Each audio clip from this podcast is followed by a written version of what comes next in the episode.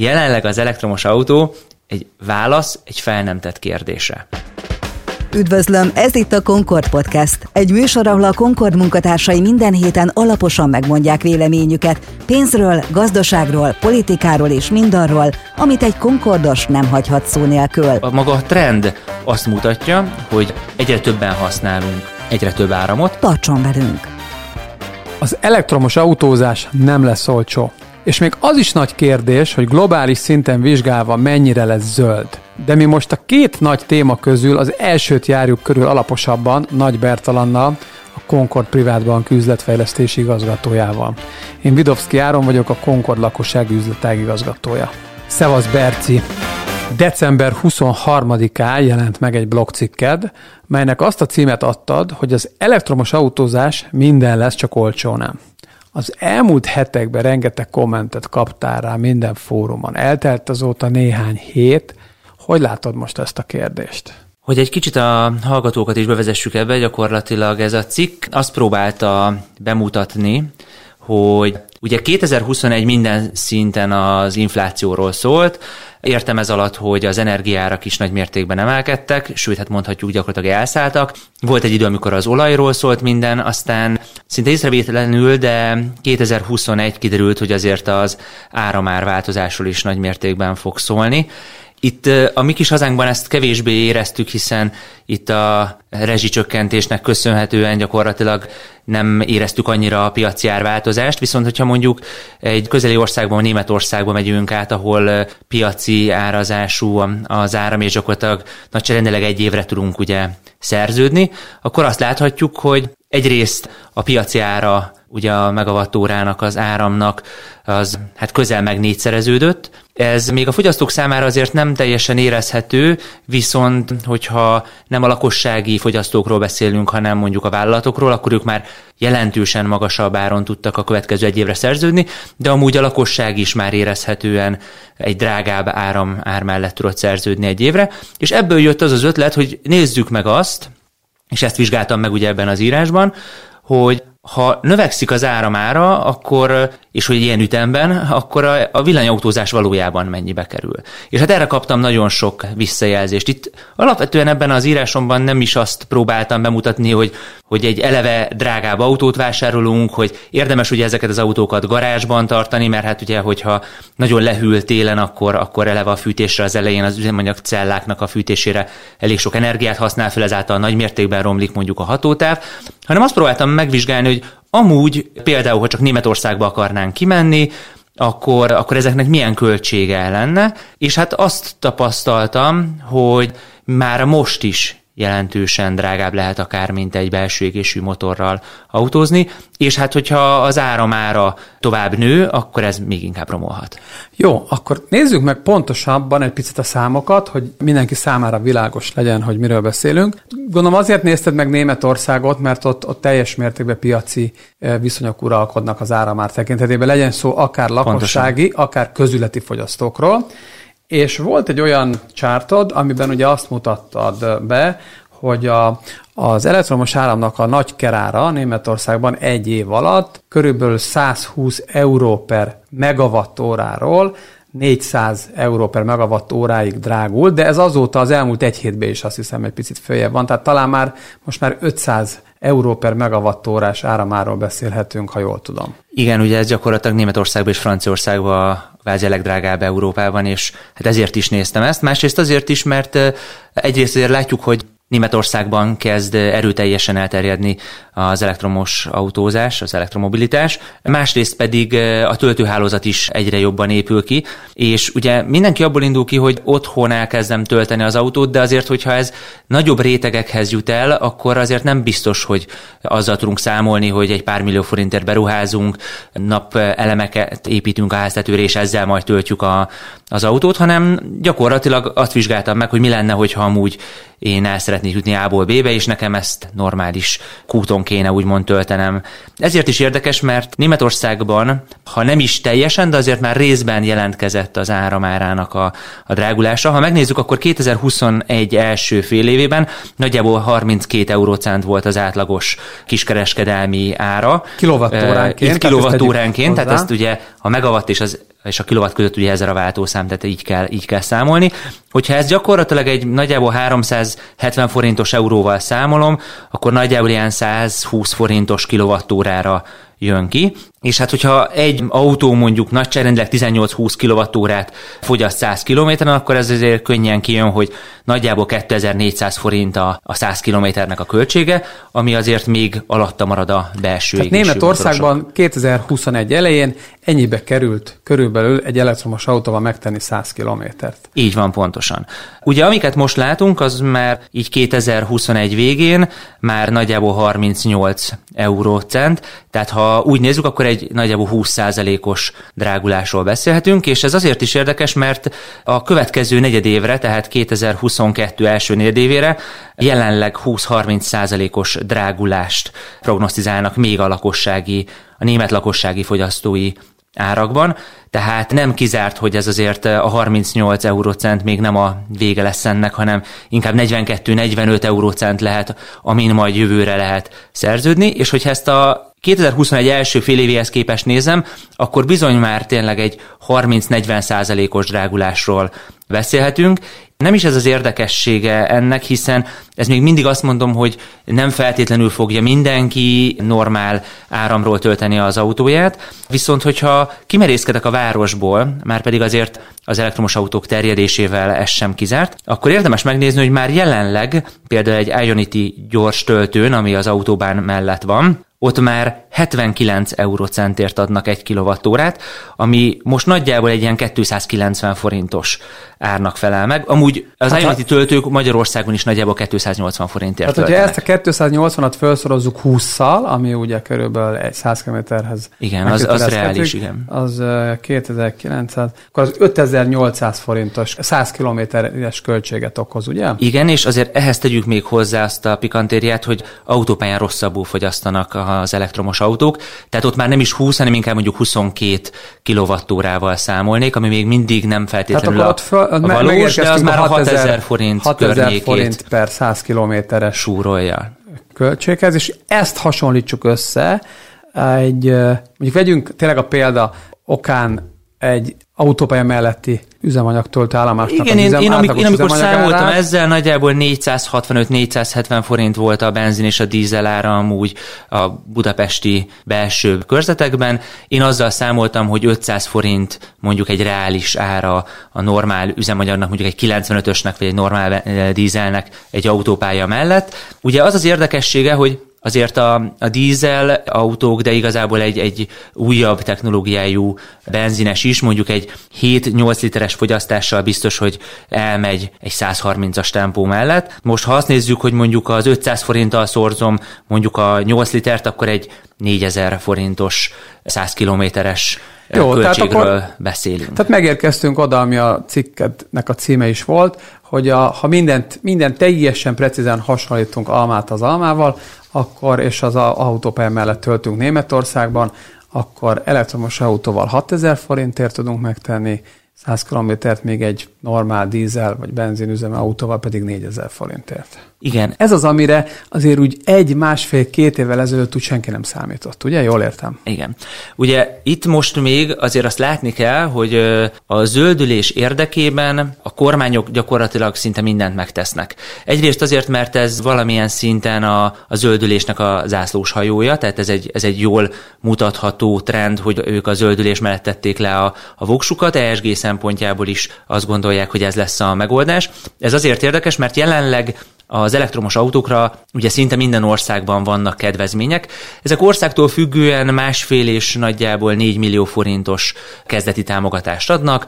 Látszik, hogy a, a napelemekre is adnak külön támogatást, hogy ezzel ugye tudja tölteni az ember, de nem csak itt adnak kedvezményt, hanem látszik, hogy például ha az ember úgymond leszerződik úgymond ezekre a töltőkutakra, akkor még tud kedvezményes árat kapni. Például Magyarországon is, hogyha az Ionity töltőre jelenleg leszerződök, akkor a 280 forintos kilovattóra helyett 210 forintért tudok tölteni, tehát még van egy kedvezményes ára. Viszont azért számoltam ki így a piaci árral ezt a töltést, mert az áramról azt érdemes tudni, hogy úgymond külön adókat nem tartalmaz, nem úgy, mint a normál üzemanyag, például a dízel vagy a benzin. És én igazából arra szeretném a hallgatóknak is felhívni a figyelmét, hogy ha talán emlékeznek arra, akkor egy időben a dízelt jóval olcsóbban tudtuk tankolni, mint a benzint. Aztán, ahogy elterjedtek a dízel üzemanyaggal hajtott autók, akkor egy idő után azt vettük észre, hogy ez elkezdett ez a kettő egymáshoz korrigálni. És jelenleg már azt tudjuk, hogy az elmúlt pár évben a dízel egy picit magasabb volt, mint a, mint a benzinára. Amúgy azt tudni kell, hogy a dízel az egy melléktermék, tehát igazából, amikor a benzint állítják elő, ez akkor keletkezik. Ettől függetlenül nyilván az állam, ha azt nézzük, hogy számolunk mondjuk egy jövedéki adóval, akkor az nagyságrendileg úgy néz ki, hogy mondjuk egy 480 forintos üzemanyag árnak a jelentős része nagyjából a 45 a az a különböző adóból, járulékokból adódik össze. Én arra szeretném felhívni a figyelmet, hogy jelenleg az áramárában ezek még minimálisan, vagy szinte tényleg alig tapasztalhatóak. Érdekes még, és erre is felhívnám a figyelmet, bár ezt biztos kevesebben emlékeznek rá, hogy egy időben elterjedtek a, a gázüzemű autók. Ott is igazából kellett egy beruházás, egy szerkezetet, egy tartályt megvásároltak, amit bekötöttek ugye az autóba, és sima benzines autók tudtak gázzal menni, úgymond LPG-vel, és hát ennek az az érdekessége, hogy ott is gyakorlatilag majdnem harmadáron tankolták a gáz, tehát ezért érte meg ezzel járni. Emlékszem, hogy még azért taxisok is néhányan ezt használták, ugye akik tényleg sokat mentek vele. Aztán egy idő után ez elkezdett emelkedni, és hát már jóval több, mint a, a fele az üzemanyagnak most már az LPG ára. Tehát ha így nézzük, akkor itt is szépen olyan adók jöttek rá, amelyek ugye ezt megdrágították, és hát egyre kevesebbet hallunk arról, hogy valaki gázüzemű autót használna. Ez azért érdekes, mert a, a maga a trend azt mutatja, hogy egyre többen használunk egyre több áramot, például ugye az autók töltésére, de igazából ha végig gondoljuk a saját lakásunkat, a saját életünket, akkor egyre többet fogyasztunk, hiszen a, a telefonok töltése, a tévék, stb. Tehát ez, ez mind-mind olyan, amivel nő a fogyasztásunk. Viszont például egy érdekesség, hogy Németországban ugye azt látjuk, hogy elkezdődött a zöldülés, hiszen azért próbálnak alternatív energiát előállítani, viszont ez nem igazán sikerül, közben viszont ugye ők pár éven belül teljesen kivezetik az atomerőművet, amivel ugye, és bezárják az összes atomerőművőket, amivel nagyon sok áramot állítottak elő. Ennek viszont már az a következménye, hogy már jelenleg is van, hogy nagy mértékben kell a szénből előállított elektromos áramot vásárolniuk a lakosságnak, sőt, igazából idén, 2021-ben azért nagyon sok olyan hírt olvashattunk és hallhattunk, mi a podcastokban is foglalkoztunk ezzel, ahol arról beszélgettünk, hogy úgymond áramhiány lehet, és időszakosan akár lekapcsolhatják a fogyasztókat, vagy nem feltétlenül érik el akár pár órán keresztül ezt az elektromos hálózatot. Ezzel ugye az a probléma, hogy az elektromos autók számának növekedésével ez biztos, hogy nőni fog az áramigény. Az a kérdés, hogy hogy lehet ezt úgymond a kínálati oldalon majd tartani a lépést vele, ha viszont nem lehet, vagy drága lesz a beruházás, vagy ezek a beruházások akár pár évig eltartanak, akkor előfordulhat az, hogy az áramára bizony nem hogy csökkenni fog, vagy stabilizálódni, hanem még további drágulás is jöhet. Most az elmúlt percekben még három ajtót kinyitottál, amiről mindegyikről vagy már korábban beszéltünk, és biztos, hogy fogunk még egy csomót beszélni különböző podcastok alkalmával is, viszont én visszamennék ahhoz az állításodhoz, amit a legelején mondtál, és azt lefordítottam magamban közben nagyon egyszerűen, hogy amikor dízellel vagy benzinnel 4000 forintért elautózunk 100 kilométert, azon az állam is közben már vastagon keres, az adókon keresztül, akár 1000-1500 forintot is, míg amíg az elektromos autóval 6000 forintért megteszünk 100 kilométert, abban lehet, hogy még egy kis állami szubvenció is benne van, így úgy, ha nem is annyira láthatóan. Tehát, és ugye ezt, akar, ha jól értem, akkor ez az üzeneted, hogy, hogy föl kell készülni arra, hogyha ez tömeges lesz, akkor ott is be fog jönni majd az állam valamilyen adó, pluszadó formájába, ami még most nincs benne, sőt, a másikban meg már benne van. Hát, ha nagyon őszinték akarunk lenni, akkor azt nehéz elképzelni, hogy az egyik oldalon kiesik az adóbevétel az államnak, és azt nem akarja máshol pótolni. A másik ugye azért, hogy teljesen korrekt képet fessünk, azért ebből az árból nagyságrendileg mondjuk egy ilyen 110-120 forint a jövedéki adó, amit ugye alapvetően azt szoktak mondani, hogy az igazából az úthálózat karbantartására megy el. Na most, ha így nézzük, az elektromos autók ugyanúgy használják ezeket az utakat, tehát valamiből ezeket fenn kell tudni tartani, és, és fel kell tudni újítani. Na most, ha a benzines, tehát fogalmazunk, hogy a belső égésű motoroknál ez kiesik, akkor azt logikus lenne az elektromos autózás oldalán behozni majd. Most az jutott közbe eszembe, hogy Kovács Krisztián kollégánk pár napja mindenkinek a figyelmébe ajánlotta Hanula Barna tanár úrnak több a YouTube-on föllelhető előadását, ebbe a témába, és ebben nem több dolog megragadt abban, amit ő mondott. Szerintem egyébként előbb-utóbb mindenképpen el fogjuk hívni ebbe a podcastba. És ami nagyon érdekes volt, és kifejezetten erről a témáról szól, ő ugye élete nagy részében belségésű motorok fejlesztésével foglalkozott, és azt mondta, hogy ahogy jöttek a, az egyre fejlettebb környezetvédelmi normák, a benzine és a dízelautókat is, de kifejezetten dízelautókról mesélt el, a norma besorolásnál felére, aztán megint felére, aztán aztán megint felére, megint felére csökkentettük a károsanyag kibocsátást, és az Euro 6-os motoroknál igazából az eredeti 30 évvel ezelőtti károsanyagnak körülbelül az 1,30-a, vagy az 1,40 az, amit körülbelül a, a kipöfög a, a légtérbe, és hogy az benne az egészben a furcsa, vagy, a, vagy az elszomorító, hogy mire végre megcsináltuk jól a világban a dízelmotorokat, pont akkor akarjuk kivezetni ezt az egész technológiát, amikor már alig ad ki magából káros anyagot. 30-40 év fejlesztés eredményeként, és most akarjuk. És egy picit ezt, ugyanezt az analógiát utána rá lehet húzni egyébként az energiatermelésre mindenre, de hogy ez nagyon érdekes, hogy most kiáltottuk ki bűnösnek a dízelt, amikor amikor már nagyon-nagyon kicsi a károsanyag kibocsátása. És hozott rá, bocs, bocs, és hozott rá olyan példákat, hogy műholdfelvételen megnézték a Európának a, a nitrogéndioxid kibocsátását, hogy hol van nagy koncentráció, és semmilyen összefüggés nem mutat a nagyvárosokkal, ahol elvileg azért még sok a dízel meg a benzinütem autó. Egyetlen egy dologgal függött össze, ahol a nagy erő, hőerőművek vannak. És már nagyvárosokban sincs komoly, érzékelhető károsanyag sűrűsödés az autózás miatt. Hát ezzel most viszont nálam nyitották ki két ajtót is, hadd reagáljak akkor erre. Az egyik, én is azt gondolom, hogy igazából ezeknél a cégeknél, az autógyártóknál a K plusz F költségek, tehát a kutatás és fejlesztés, az viszel nagyon sokat. Maga az, hogy ezek a belső motorok most ennyire profik, ennyire hatékonyak, az tényleg 10-20-30 év fejlesztése. Ezeket Nekem az a problémám, hogy kvázi most az elektromobilitással ki akarjuk dobni. Én azt gondolom, hogy egy nagyon hosszú, itt értem azt, hogy 10-20 éves átmeneti időszak hogy kéne, hogy legyen, mégpedig azért, mert egyre több autógyártótól hallom azt, hogy ők már 25-re, 27-re teljesen kivezetik a belső égésű motorok gyártását. Amivel az lesz a gond, hogy ha azt egyszer leállítják, onnantól kezdve ők elektromos autót fognak gyártani. Amivel az lesz a gond, hogy ez az autó jelenleg jóval drágább, és még közel sem tudja azt a fajta komfortot, azt a fajta hatékonyságot, mint a belső égésű motoros autók.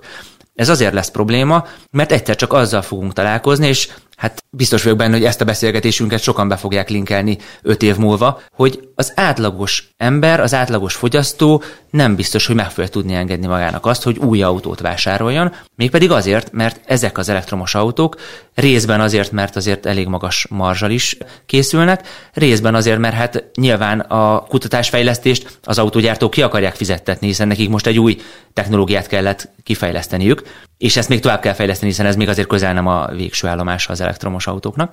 Tehát, hogy ezt a költséget valakinek ki kell fizetnie, és azt fogjuk észrevenni, hogy részben infláció, részben költségek növekedése, és ott lesz, hogy 20-30 millió forintos autók lesznek, és a fizetésünk ezt nem fogja követni, magyarán szólva egyre kevesebb ember lesz, aki új elektromos autót tud venni. Éppen ezért lesz az, ami szerintem probléma, hogy egy új elektromos autóra jutni fog 4-5, akár 10 évnél öregebb autó, akik vagy nem cserélik le, vagy igazából ilyet tudnak majd megengedni maguknak, és visszatérünk ahhoz, amiről beszélgettünk pár hónappal ezelőtt a podcastban Áron, hogy Németországból, amikor elkezdik majd a, a belvárosokból kitiltani a dízelautókat, akkor azok az 5-8-10 éves dízelautók, azok bizony majd a mi régiónkba fogják keresni az új, új tulajdonost, mert hogy az új elektromos autó az nagyon sokaknak lesz elérhetetlen. A másik, amit hadd válaszoljak még a kérdésre. De azok Euró 6-os dízelautók lesznek. Nem lesz gond vele, így Teljesen van. Én, tökéletesen én fognak ez, működni. Én éppen ezzel gondolom, hogy azok, azok még is. egy tíz évet el fognak nálunk is futni. Ez pontosan így van.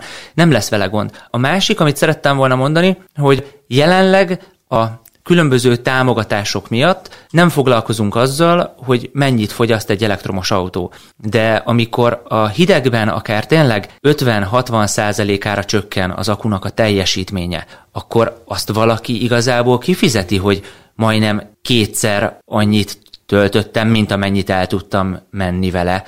Tehát ha gondolkozunk, akkor mondjuk van egy autónk, ami 400 kilométeres hatótávú, feltöltöm maximálisan mondjuk egy 80 kWh-val, és ehhez képest el tudok vele menni majd 250 vagy 300 kilométert. Ez azt jelenti, hogy nekem drágult, és nem 18-20 kWh fogyasztott, hanem 22-24-et. Ez most még a támogatások miatt nem gond.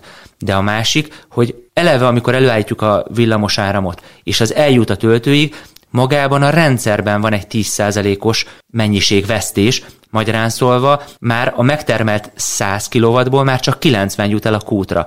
Ha ezt még úgy nézem, hogy én azt a 90-et beletankolom a kocsiba, amit igazából kvázi a 60%-át tudom vele megtenni, nem a százat, mert éppen ülésfűtést kapcsolok be, mert éppen megy a telefontöltő, vagy a navigáció, vagy éppen csak fűteni szeretnék, hogy ne fázzak télen az autóba, akkor onnantól kezdve ez lesz a, a télen a valós fogyasztása, és ki fog derülni, hogy nem is biztos, hogy amúgy egy európai éghajlatra tényleg az elektromos autó a legideálisabb közlekedési eszköz. Erről két dolog jutott eszembe. Az egyik az továbbra is, visszakanyarodok Hanula Barna tanár úrnak az egyik mondatához.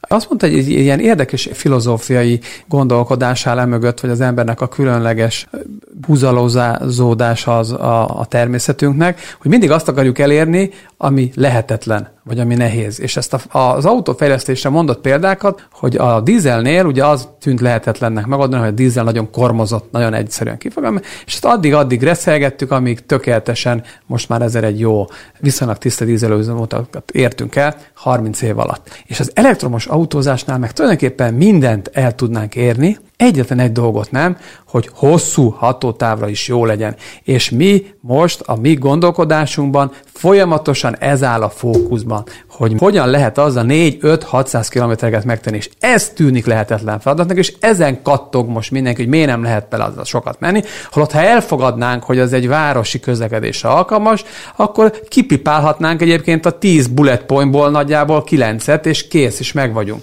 És ez nagyon érdekes, erről jutott eszembe az a dolog, ami most pár napja jelent meg több, nem is tudom már melyik online újságokban, amikor valakik kaptak tesztelésre egy elektromos üzemű mikrobusz, azt hiszem Mercedes volt, de mindegy is a márkája, és megtettek vele azt hiszem ezer valahány száz kilométer, talán Stuttgartba utazott el vele egy stáb, és két különböző beszámoló is készült nagyjából ugyanerről. Berlinbe mentek, és 1800 kilométer volt, igen, és igen, igen, igen. És az egyik beszámoló szerint borzasztó élmény volt, mert nagyjából 150 kilométerenként meg kellett állni, tölteni, ráadásul folyamatosan stresszelte a sofőrt, hogy hogy megy le az üzemanyag, vagy hát az, az akkumulátor töltöttség, hideg volt, nem lehetett bekapcsolni az ülésfűtést, mert akkor rögtön levitte, tehát csomó elektronikus dolgot, amit hozzászoktak, nem lehetett megszokni, és egyébként a 12 órás út emiatt volt 18 órás, még volt ugyanerről, vagy valami hasonló, egy másik beszámoló, aki pedig szuperlatívuszokban, oké, okay, az támogatott tartalom volt, beszélt arról, hogy ez a jövő, hogy igazándiból egymásnak 1500 kilométerre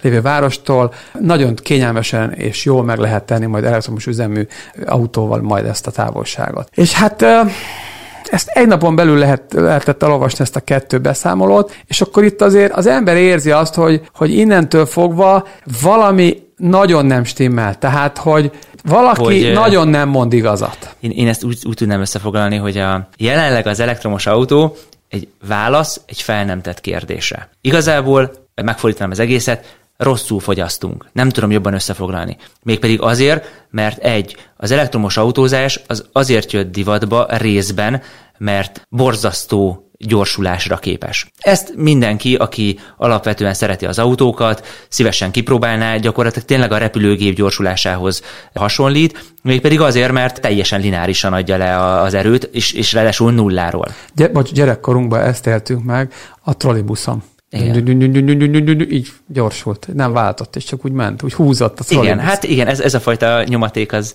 igen, az, el, az elvitathatatlan az elektromotornál. Viszont én a mai napig nem értem, hogy miért kell 3, 500, 800 lóerős elektromos autókat gyártani. Ez nyilván amúgy a fogyasztásnak a rovására megy, tehát ez, ez megint egy másik kérdés, hiszen amúgy az sem teljesen átlagos, hogy amúgy 3-4-500 lóerős benzines autóval kéne járnunk, mert ez is egy olyan, amire amúgy nincsen szükségünk. A másik, hogy az elektromos autóknak a jó része az két és fél három tonna az a kupak miatt, Ráadásul egy modern, nagyon szép SUV-ba van beszerelve, ami még tolja is maga előtt a levegőt, tehát még rontja a fogyasztást. Tehát igazából minden olyat beleteszünk, ami trendi, mert nagyon gyors, SUV-nak néz ki, borzasztóan biztonságosnak hat emiatt, és olyan gyorsulást ad, amit, amit a, a régen a, a szupersportautók adtak, mondjuk ez pont 300 km-re vagy 250-re tudja, és utána azok az emberek, akik amúgy top menedzserek és percre számolják a, az idejüket, és gyakorlatilag szinte folyamatosan úsznak, azok hirdetik ezt, miközben amúgy nincs egy órájuk, hogy töltsék. Úgy, hogy igazából ezek az autók otthoni töltéssel is 20-22 óra alatt töltődnek föl, hogyha ezeket a nagyobb akupakos autókat veszük, mondjuk a 80-100 kWh akupakkal szerelt autókat. Tehát igazából mindennek ellen megy, amit valójában csinálunk. Továbbra is csak azt tudom mondani, hogy én nem az elektromos autózást és nem az elektromobilitást ekézem, hanem pont azt mondom, hogy fogyasszunk jól, fogyasszunk helyesen.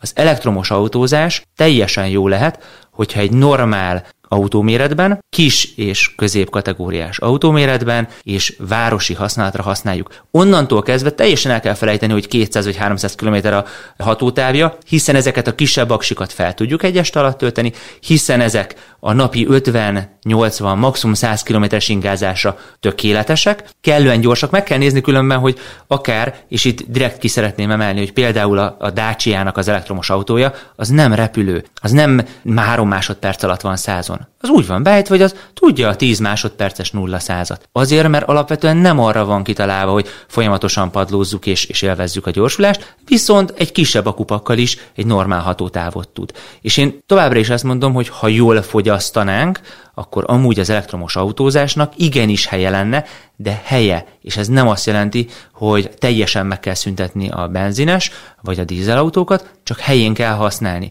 Míg a hibrideknek lenne, és itt hadd mondjam el, hogy a hibridek pont ugyanilyen jók lennének, adott esetben egy 50-80 kilométeres elektromos hatótával, amit városban lehet használni, egy kis kupakkal, tehát ezáltal nem nőne nagyban a súlyuk, viszont hosszú távú utazásra is ugyanúgy alkalmasak lennének. Berci, szerintem innen folytassuk. Biztos vagyok benne, hogy folytatni fogjuk még 22-ben.